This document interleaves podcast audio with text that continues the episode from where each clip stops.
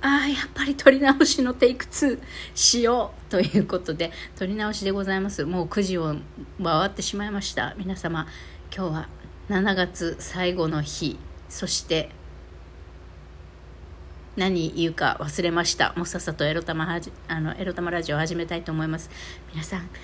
今日からゆるーり仕事モード、ね、エネル、エネルギーギア上げていけばいいからね。エロ玉ラジオ、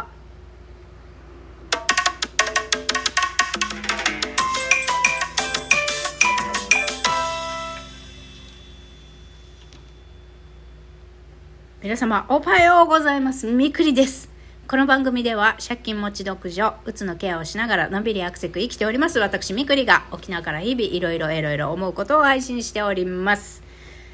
さあ、今日でしちがつしちがつ、ラジオではね、いちといちがつとしちがつって聞き間違いやすいから、あえてラジオではしちがつっていう言い方するって皆さん知ってました？はいなんであのその放送コード分からんけどにのっとって、私はあえてこのラジオではしちがつをしちがつと言っております。だから何、まあ、しちがつ最後の日ですね。もう早いね。はいえー、っと今年もあとよんかげつ、違う違うあ本当 はち、きゅう、じゅう、じゅういち、じゅうに 違います。あとごかげつありますね。まあ半分ちょっと過ぎましたけれども、早いもんですね。もう早いねとか、もう夏来たねとか言ってるうちにさ、年末が来て、あらら何したしてたんでしょうか、にせんにじゅうさんねんはとか言うんですかね。私たちは年末にね、友達とか家族とかとパーリーしてさ、はいまあ私は友達とも家族とも年末会う予定はないので、ひとりとにひきであの年越しをねするのかと思います。なんか変な雰囲気になってきたからお便り来てたんで読みますだから読むっていうことじゃないんですけど、お便りいただきました、えー、いつもありがとうございます。カイトさんから初中見舞い申し上げますということですね。今月もありがとうございました。まだまだ暑い日が続きますのでご自愛くださいませ。来月も仲良くしてくださいねということで、しちがつあしちがつサンクスギフト、可愛らしい夏らしい素敵なサンクスギフトですね。ありがとうございます。いやー本当この熱中症、夏暑い熱中症、そして ダブリューエイチオー じゃないどこでしたっけ、もう世界は沸騰してるぞと、ボイルしてますよということで、こう世界的にもねどんどんあの気温が上がっているっていうことがニュースになっておりましたけれども、いやー本当ね、人が亡くなったりさ、まあ、病院に運ばれてしまったりあの起きてますんで、マジ本当にもう沖縄は、まあ、暑い蒸し暑い島とはいえど、やっぱ全国的に見るとかまだ風があるってことで、内地の方がねあのビル熱とかそういうのでもっともっと暑いと聞いておりますよ。あの私がこの間 Facebook ブロックしたあのスピ系の知人もね、あの本田健さんに会いに、そうそう本田健さんのセミナーも受けに行ったのかに会いに東京に行ったら、もう本当に暑くて熱中症になって、あの丸一日ホテルで寝てた日もあったって言ってたんで、いや本当に泣いちゃ暑いんだなって思います。カイトさんもそうですけれども、私もこれを聞いている皆さんもね、あのぜひぜひ梅雨明けしているところ特に暑いと思うんで、本当ご自愛ください。私はですね、もう冷やしそうめんばっかり食べていましたけれども、暑くてついに冷やしそうめんもうなくなりまして、えー、冷やしそうめん買いに行くお金もないというか、なくはないけど買ったらガソリン代がなくなっちゃうっていうので、えっと、食品を買うのも控えておりまして、昨日はえー、チャーハン作ったんですけど、もう、もうじっとりベトベトすぎてね、こんなにひどいチャーハンあるのかって思ってたけど、まあニンニクたっぷり入れたんで、まあいいか、ニンニク美味しいからっていう感じでね食べて過ごしておりましたよ。皆さんどうですか？本当ね、こんな時ってやっぱ温度調節と食事とか大事ですから、あとは塩舐めたりね、塩っていうかこうなんかタブレットとかあるじゃないですか、キャンディーとかね、ああいうのを取りながらね塩取って、あの皆さん本当お体気をつけてください。はい。で、えっと、長くなりましたけれども、今日のテーマに行きましょうか。今日のテーマ、こちら。男性に優しくされたいなら、海外移住するしかないについてお話しします。まあ、これはね、冗談で言ってるようなもんですけど、いやー、あのね、レディーファースト文化じゃない国で育った男性にレディーファーストを求めるのもなんかあれだなと思って、じゃあ、あの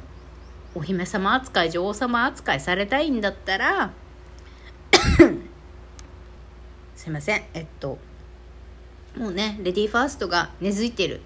イギリスとかね、まあ、英国紳士っていう言葉が生まれるぐらいですから、イギリスとか、まあ、それ以外の国にね、移住した方がいいのかなっていう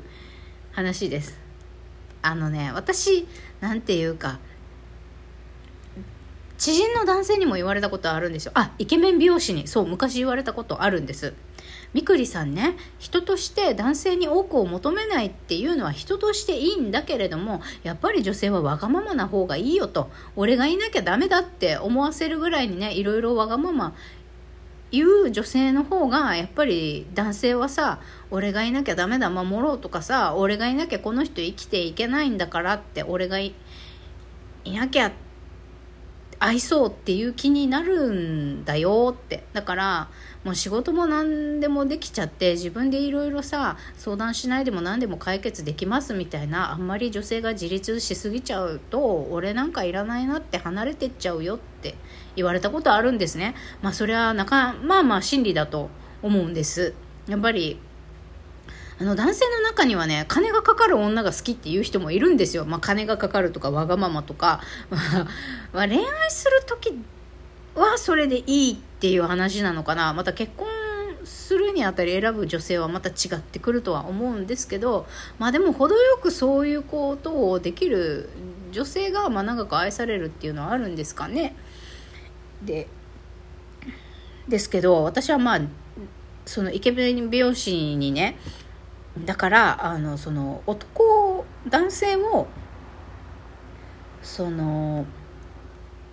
あんまりね、女性に対して紳士的じゃない男性に出会ったとしても、その目の前の男性をね、自分に都合のいいように調教するって言ったらあれだけど、まあ、育てるっていうのか、自分に都合のいいようにやっぱり相手を作り変えるって言ったら変だな、うまい言葉が見つからない、相手をうまいこと変えていくっていう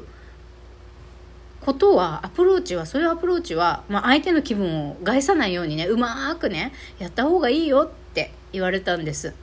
まあこれがなかなかできないんだわ。私これができてたら、私もうすでに結婚してるんじゃないって思うわけよ。でそれでだからさ、まあもう冗談半分諦め半分でさ、今日のタイトルですよ。もう